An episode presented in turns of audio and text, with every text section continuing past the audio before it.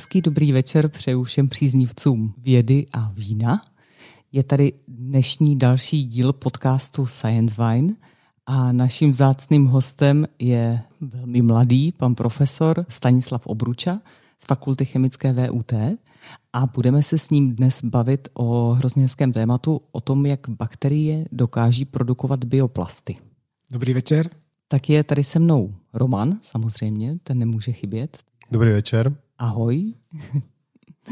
A já možná hned začnu první otázkou, protože jsem řekla, že jsi z fakulty chemické a přitom eh, tvým denním chlebem jsou bakterie nebo živé organismy, což je takové zvláštní, jak se to stane, že vlastně někdo, kdo pracuje se zvířátkama, je na fakultě chemické. Není to nějaká podivnost nebo chyba? No já si myslím, že rozhodně není, protože když se na ty bakterie podíváme, tak zjistíme, že jsou strašně dobří chemici. Oni umí dělat tolik chemických reakcí a věcí, že my lidé se od nich můžeme strašně moc naučit a můžeme k tomu využít. Jak se stane vlastně to, že se bakterie dostanou až k tomu, protože dnešní téma je mimo jiné bioplasty, jak se teda stane to, že si bakterie začnou syntetizovat plasty? Asi z trochu jiných důvodů, než to děláme my lidé. Přesně tak, ono, bakterie dělají spoustu zajímavých věcí. A jedno z těch zajímavých věcí, co některé z nich umí, a není jich málo, je jich docela hodně, je, že si vyrábí zásobu na horší časy. Oni prostě tak, jako my tloustneme, tak ty bakterie uvnitř sebe vyrábí takové granulky, které, když mají dostatek zdrojů, dostatek uhlíku, cukru nebo něčeho, co mají rády, tak si vyrobí takovou zásobu a když ty zdroje dojdou, tak to potom využijí, stejně jako my tloustneme. A tady tyhle shodou okolností, tyhle materiály, které bakterie za tímto účelem akumulují nebo vyrábějí, tak jsou plasty. To je taková jako shoda okolností. Oni to nedělají, protože jsou to plasty, ale protože je to pro ně prostě zásoba.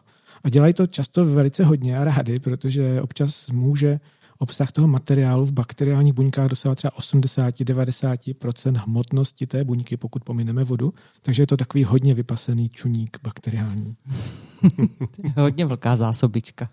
Sluší se asi říct, že je to obecně skupina polymerů, kterou nazýváme polyhydroxyalkanoáty. Má to takhle blbý název, ale ještě to lépe pojmenovat neumíme. I se to špatně pamatuje. Nicméně člověka napadne, proč zrovna polyhydroxyalkanoáty, čili tuhletu skupinu plastů nebo polymerů, si vlastně ty bakterie vybrali jako svoji zásobárnu. A to by byla asi otázka spíš na ty bakterie. Jo. Ale co my víme o těchto materiálech, oni pro ně jsou zajímavé z mnoha důvodů. Za prvé, oni jsou ve vodě nerozpustné, což se těm bakteriím líbí, protože oni uvnitř těch bakterií vyrobí takovou jako separátní část, jo, tím, že bakterie je plná vody a tenhle materiál tu vodu principiálně nemá moc rád, tak vyrobí separátní úsek, který je prostě věnovaný jenom tomu materiálu a nic moc jiného se tam jakoby neděje a zároveň nezvyšuje intracelulární koncentraci žádných solutů, takže se nemění intracelulární jako koncentrace ničeho, takže to je asi ten jeden z hlavních důvodů.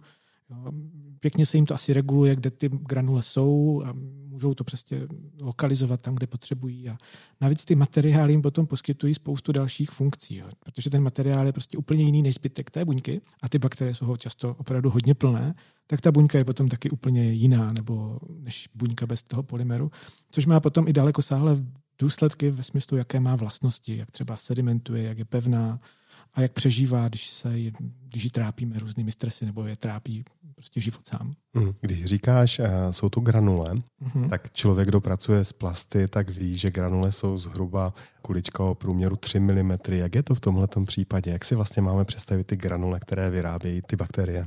No, když si představíte bakterii, můžete si představit jako takový váleček, který má, řekněme, 5 mikrometrů na délku a tak půl mikrometru na šířku a je to jako ovál spíš než obdelník, tak ta granule má, řekněme, 200, 300, 400 nanometrů a je to kulička. Takže v té typické bakteriální buňce jich je 10 nebo něco takového a zaplňují téměř celý prostor na první pohled. A celý prostor té buňky. Ve skutečnosti to tak není. Kdybychom to řekli objemově, tak představují asi 30 až 40% objemových té bakterie, když je fakt dobře vypasená. A umí to všechny bakterie konkrétně mít vlastně jako tady ten polymer jako zásobní látku, anebo je to jako výlučná vlastnost nějaké skupiny? No, není to úplně obecná vlastnost, není to, že by to měli všechny, ale není to zase ani žádná jako super dovednost jenom některé vybrané skupiny. Prakticky ve všech kategoriích bakterií bychom našli nějakého producenta tohoto materiálu. Takže je to docela obvyklé. Řekl mě, že hodně bakterií toto dokáže. Hodně skupin bakterií. Jak to tedy dělají ty ostatní? Jak ty ostatní kumulují energii? Mají jiné polymery, které vyrábějí? Ano, velice často. Jo. Akumulují třeba glykogen jo, nebo jiné materiály, které pro ně představují zásobu. Ten polyhydroxyalkanáty nejsou jediný zásobní polymer ve světě mikroorganismů.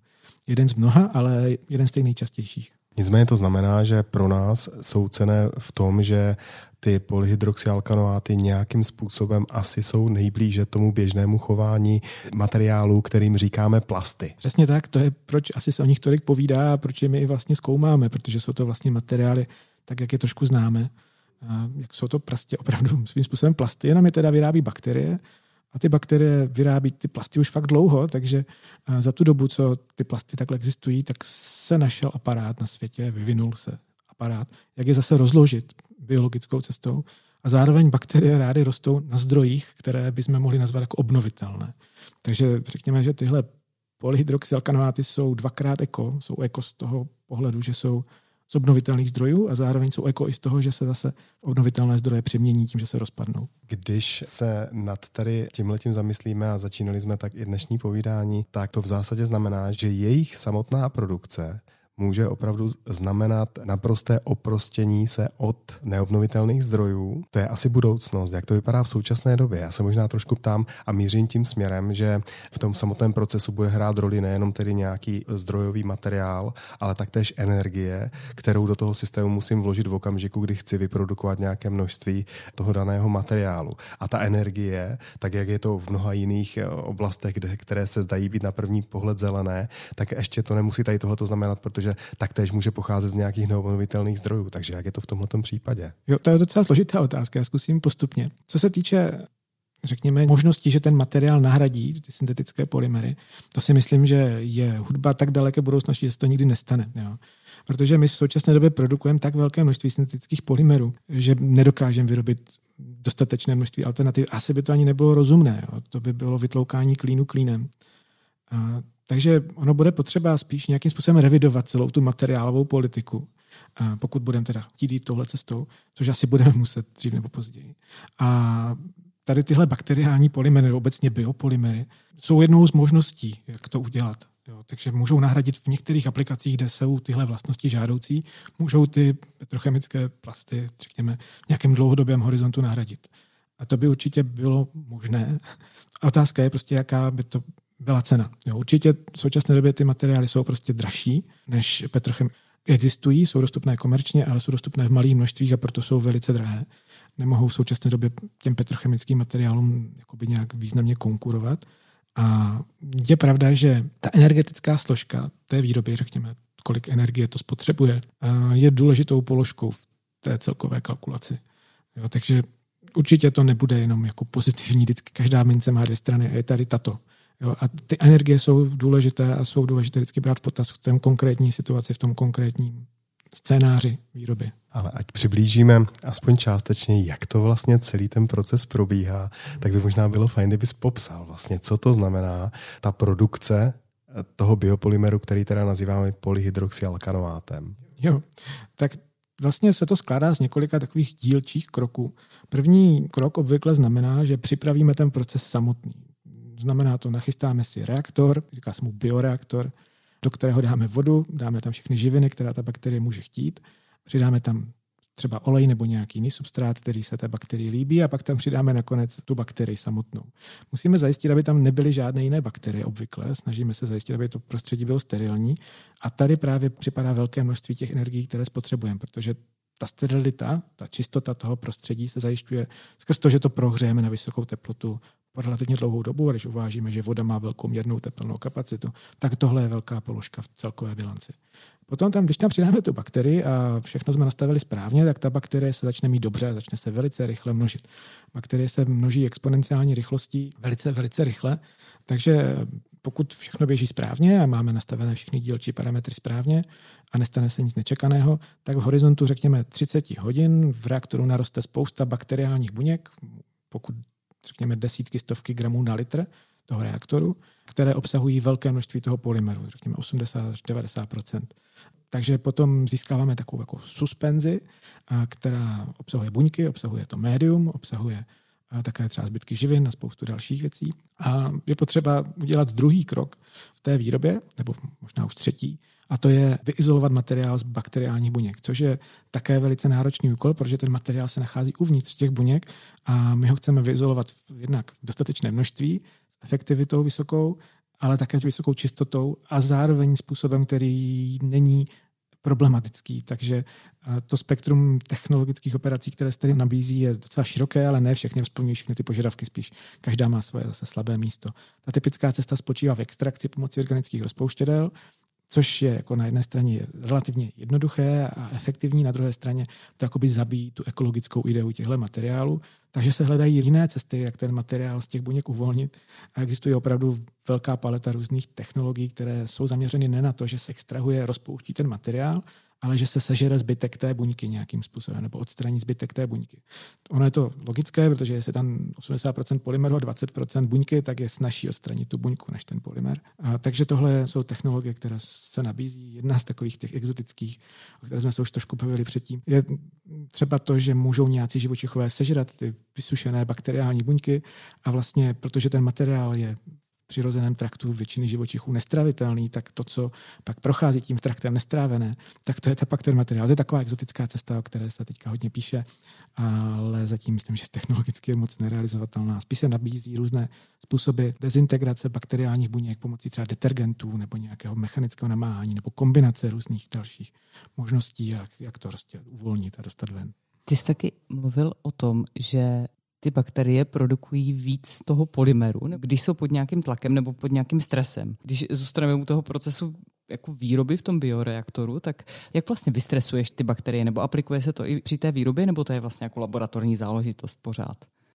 Já jsem se chtěl zeptat na to stejné a zejména v tom, jako já si dokážu představit, že ty bakterie, pokud bych neudělal nějaký krok, tak oni se budou spíše jenom množit.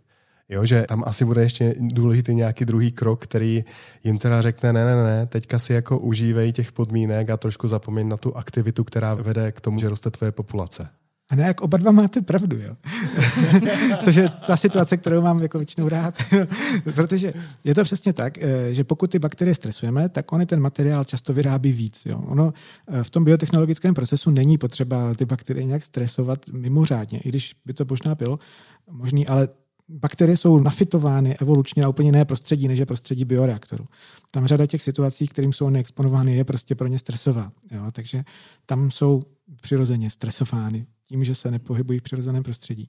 A když to s tím stresem člověk zase přežene, tak to většinou jako ničemu nepomůže. A zároveň je pravda, že pokud mají bakterie jenom jako všechno, co potřebují, tak se spíš množí, než vyrábí zásobu. Je to různé pro různé bakterie nebo pro různé organismy obecně, že spíše jdou do toho růstu než do zásoby, ale co obvykle hodně nepomůže, tak je takzvaná limitace.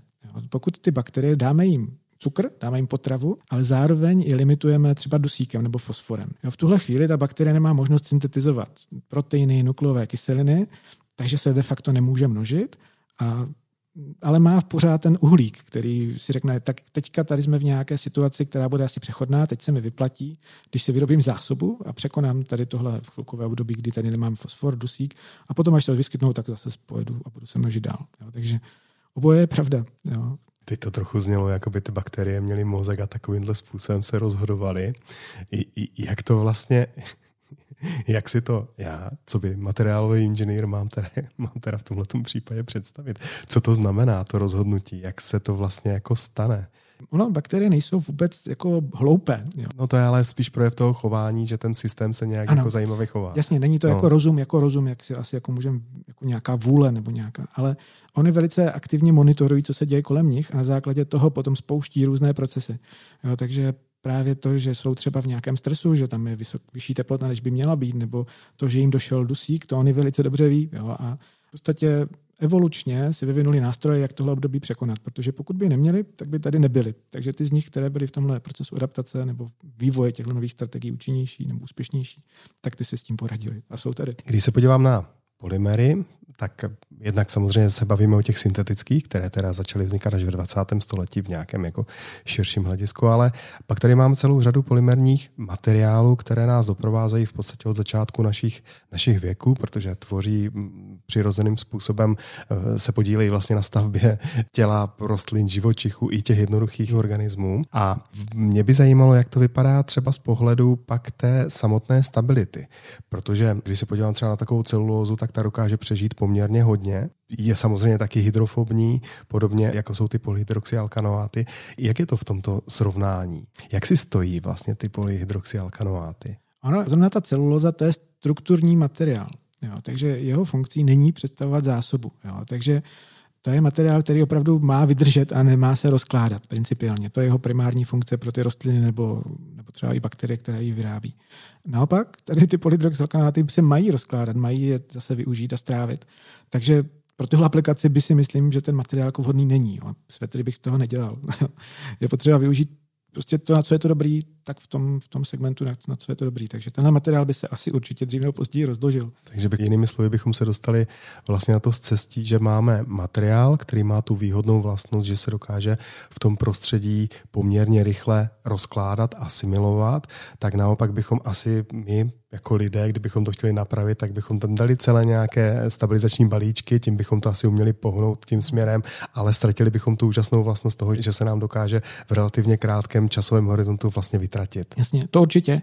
Druhá věc je, že vlastně to, co zase ten materiál jako rozkládá, a to, co vlastně způsobuje rozklad většiny jako organické hmoty kolem nás, tak jsou zase mikroby, jo, kteří jsou všude přítomní a mají všechny tyhle zajímavé vlastnosti a dovednosti. Takže ono by záleželo, co se týče té stability prostředí nebo toho materiálu, tak by záleželo i na tom, v jakém prostředí by to bylo. Pokud by to člověk nosil, řekněme, v prostředí, které je sterilní, tak tam by to vydrželo velice dlouho. Ale pokud by se v to pohyboval v reálném prostředí, které je mikrobů plné, tak tam by se ta životnost zkracovala. Pokud by to zapomněl někde v lese, na zemi, nebo někde na kompostu, tak už by to asi nenašel ani druhý den, nebo za pár dní. Tak pojďme si zkusit říct, kde je prostor pro takové materiály. Ten ideální prostor, kde ta biorozložitelnost je naopak jako žádoucí. Asi ještě předtím, než se budeme bavit o aplikaci, jsme měli zmínit, že to polyhydroxylkanáty znamená strašně moc materiálu ve skutečnosti, které mají strašně různé mechanické a technologické a zpracovatelské vlastnosti. Takže opravdu jako materiálově dokážeme pokryt celou paletu různých aplikací.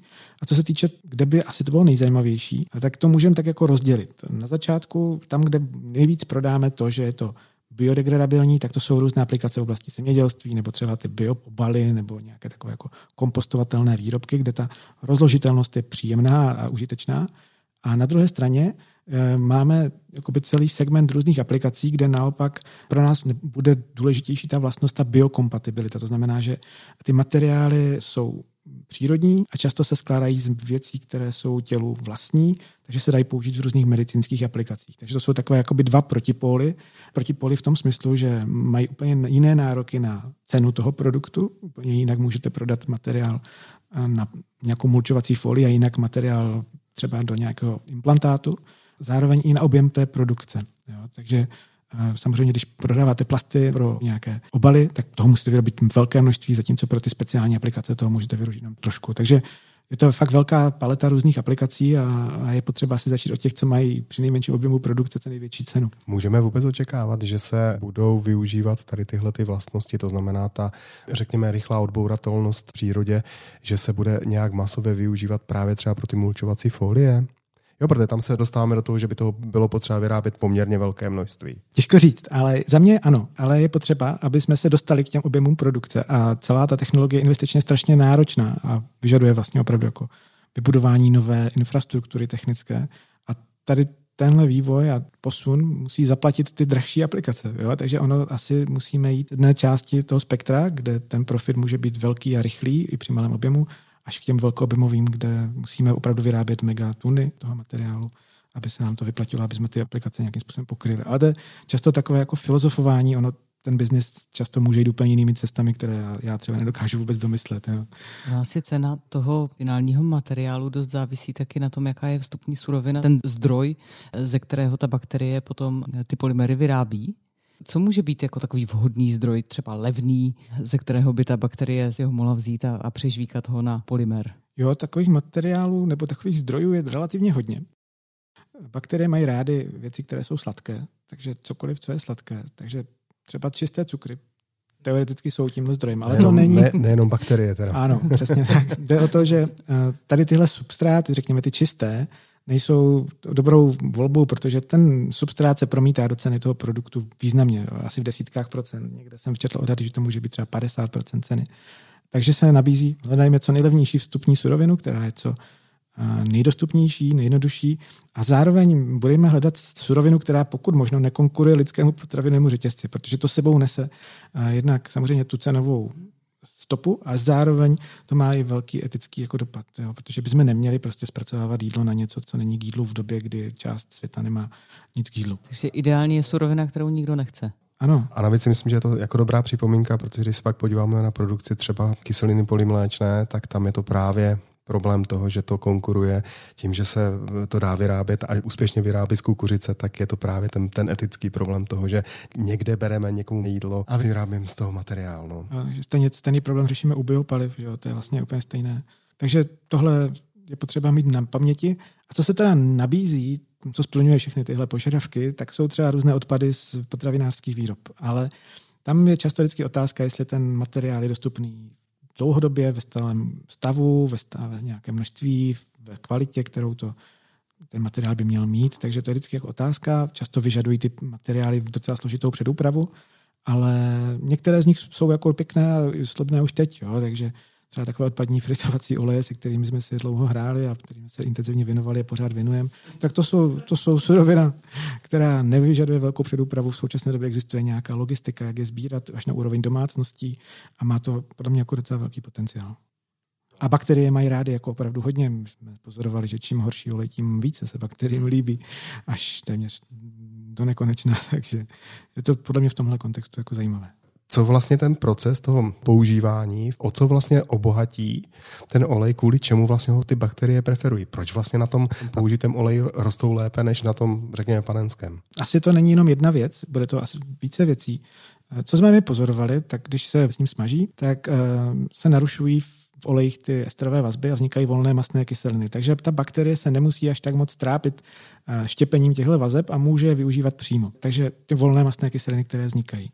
Zároveň ty volné mastné kyseliny, které vznikají a ty mono a diacylglyceroly, které vznikají zároveň s tím, fungují jako emulgátory. Takže když je ten olej takovým způsobem už jako natrávený, tak je docela jednoduché z toho připravit, nebo jednodušší připravit z toho emulzi. To znamená, že ten olej je pak pěkně distribuovaný v objemu toho média. To asi zlepšuje zásadně jako jeho vlastnosti a využití. Takže to souvisí tady s těmito věcmi. A pak ještě jedna věc, kterou asi není dobré opomíjet. Ono během toho smažení a fritování do toho oleje přechází spousta pochutin z toho jídla a ty bakterie umí taky využít. a voním to. Voním to. Jsou a to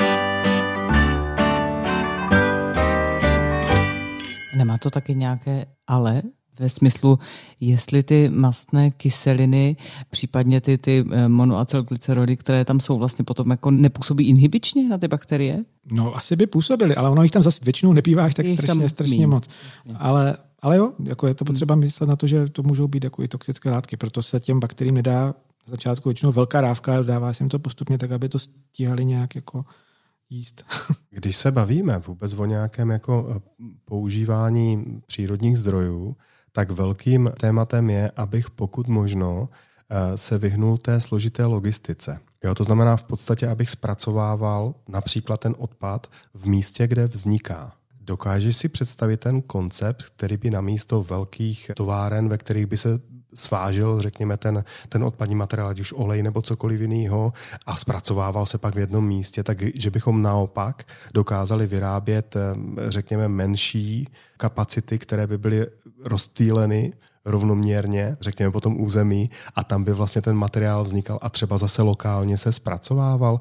Má ten celý koncept i tady tento rozměr a dá se vlastně to splnit? Jako já si to představit dokážu. Ale... Já si teda představuji, jako, že by třeba jako v té menze rovnou se vzal ten olej, který by, byl by tam nějaký bioreaktorek a rovnou z toho plastu by se vyráběly třeba obaly na takové ty, na, na, na to jídlo, které si člověk vezme sebou, že by to bylo takové jako pěkné. To by bylo perfektní, ale jde spíš jako o to, jo, protože to, to je přece jenom, jako když si představím vždycky jako tu logistiku, tak to, to je věc, na které to může zhavarovat celé, protože to je vždycky jenom otázka toho, mám-li to vybudované a nedějí se nějaké nestability ve společnosti, které pak to, které to dokáží krásně, eh, krásně nabourat, ale hlavně to spotřebá energii. Jo, já, já nedokážu jako přesně říct, jo. Tam, protože tam bude asi jako problém dvou věcí, jo, že ta logistika něco stojí, ale i ta technologie a samotná něco stojí. Takže bude se muset najít nějaká minimální objem produkce, který se už vyplatí, aby se realizoval. Jo. Nemyslím si, že by to tak bylo, že v každé menze by byl reaktorek, to by asi jako se nikdy nevyplatilo. A zase asi by bylo jako hloupé svážet surovinu z celé Evropy a mít jenom jeden závod v celé Evropě. Jo. Takže bude potřeba nějaký takový kompromis a velkou výhodou těch potravinářských odpadů, nebo to, co můžeme nazývat potravinářské odpady, že jsou často už jako lokalizované a centralizované. Jo, že, že velkými producenty tady těchto těchto odpadů jsou výrobci. Jo, takže tam už se nachází, řekněme, nějaké velké množství toho materiálu. Čili spíš by vlastně mohlo být součástí, řekněme, potravinářské výroby, by zároveň mohla být nějaká produkce Přesně tak, že by to bylo jakoby jako jeden ze segmentů zpracování té suroviny. Vyrobí se nějaké množství odpadu a zároveň ten závod by byl schopen to zpracovat. Nemusí to nutně být bioplasty, ty možnosti toho využití toho odpadu jsou mnohem větší.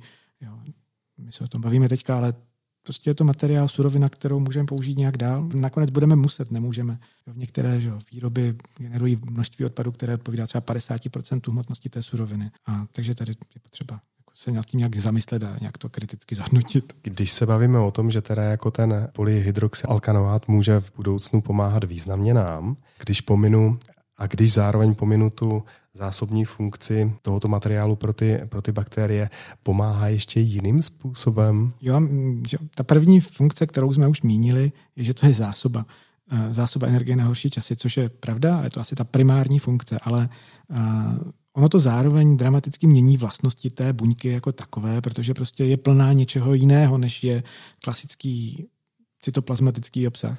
A určitě víme, a už jsme to, se tomu docela věnovali, že přítomnost polyhydroxylkanátů v buňkách jim pomáhá přežít různé stresy. Stres zní něco strašně jako zvláštně nebo exoticky, ale ve skutečnosti stres je velice běžná, běžná věc.